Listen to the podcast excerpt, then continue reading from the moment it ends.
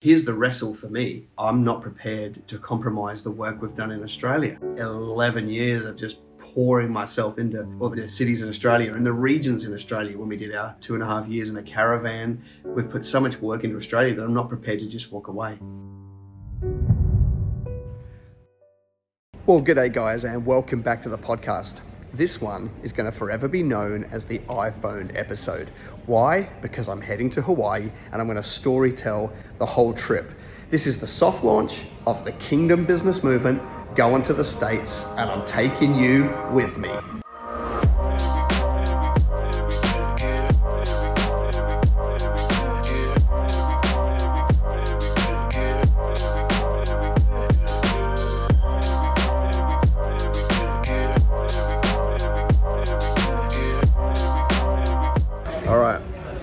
Two flights down, one to go.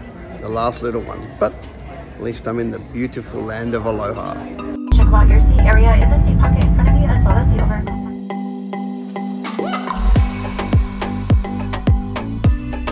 When I first started running the Kingdom Business Summits in Australia in 2012, a lot of people would say to me, you know, you've got to get to America. That's like that's that's the that's the big fish, you know.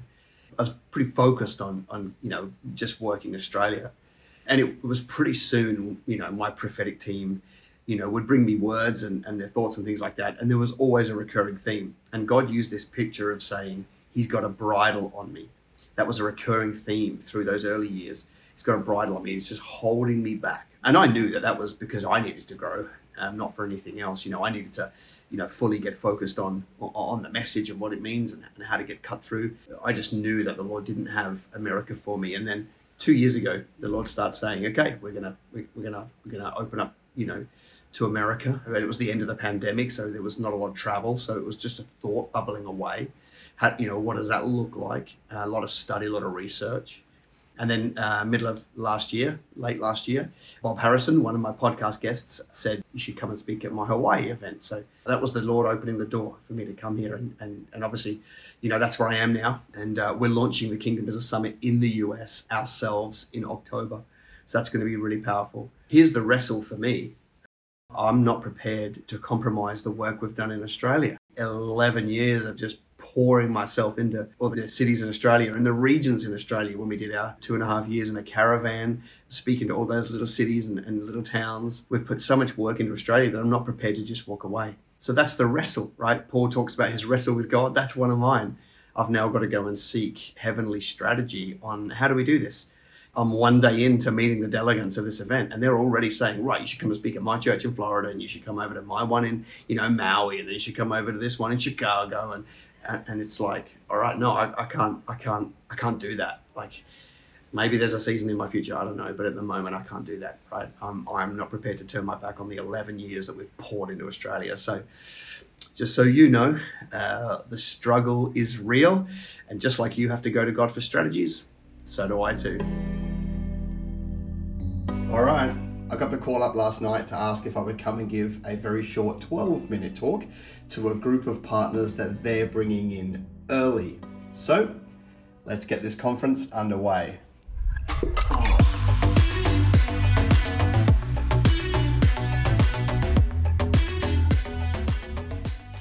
Please welcome from Australia, Wes Howard. Wes, where are you? Oh, where are you? You've got to acknowledge the anointing for business. It's an anointing. Far out, you wouldn't want to be a kingdom entrepreneur without the anointing. You know, wh- when you're not a person of faith, you've got a few um, elements that you're against. You've, you've got your own stupidity that you're up against, right? And you've got a market that you're up against. But when you're a person of faith, you've got your own stupidity you're up against, you've got the market, and then you've got an enemy that wants to make sure that you are broke and play small and it is going to be the anointing that busts through. Now, now it's interesting. The anointing is not a feeling. We've, we've, we've got to get out of this feeling driven Christianity that we find ourselves in all the time. Right? I, I don't have to have goosebumps to know that I'm anointed. And how do you know you're anointed? You're in business. He's either sovereign or he isn't. Right? So if you're in business, we need to stop second guessing the anointing and just get on with it Because the enemy's plan with anointing is to get you to question it all the time. And as long as you're questioning it, you're not moving forward. And as long as you're not moving forward, you're not effective. Right? So, so just stop forgetting about it. Now, what's the purpose of the anointing? All right? Isaiah 10 27 tells us that it is to break the yoke. Right? So I don't know about you, if you're in business, you've probably got some problems. And if you don't, build a bigger business. They're coming, right? So if you've got problems, that's what the anointing's for. It breaks the yoke for you. All right? So in my life, when there's a council who don't want to approve an application, I can stand in the anointing. I don't have to feel it. I just start to stand in the anointing. It'll be the anointing. I say, stand down the person that's in the way, stopping this thing go through. When I've got a supplier who's messing me around and it doesn't look like it's going to work, I can stand on the anointing. Lord, you called me to this. You've told me to go over here. You brought the vision to me. You need to make a way where there is no way. That's what the anointing breaks, all right? So stop second guessing what it looks like and just get on with it. Sorry, that's the Australian in me. All right, day two. I didn't get a lot of footage yesterday. Yesterday was a, was a, was a whirlwind day. I did a quick 12 minute talk in the morning and uh, got a standing ovation, which was nice. And uh, then it was just a big day of meeting new people. Head to the pool, meet more people. Uh, head to dinner last night. Had a great catch up with John Bevere. And uh, so today we do it all again.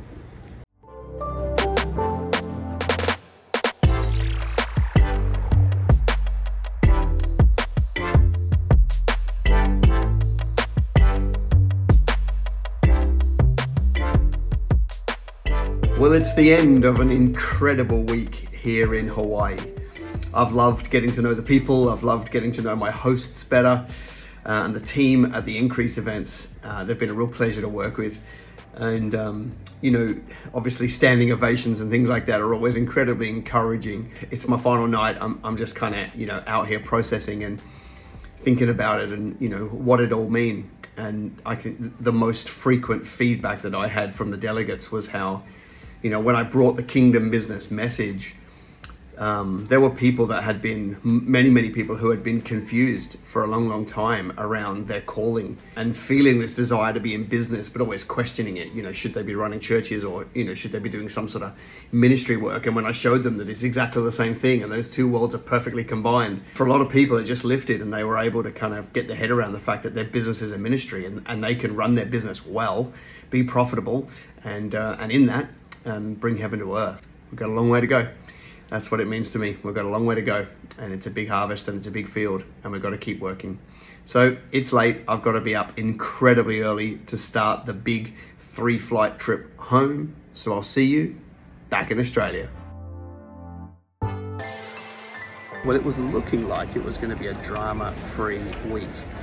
It's been incredible all this way, but I've come home. I've done one flight. Qantas have pushed back my long flight to Sydney which means I miss my connecting flight to the Gold Coast and I've got to overnight, which means I've got to basically move all of my Tuesday meetings.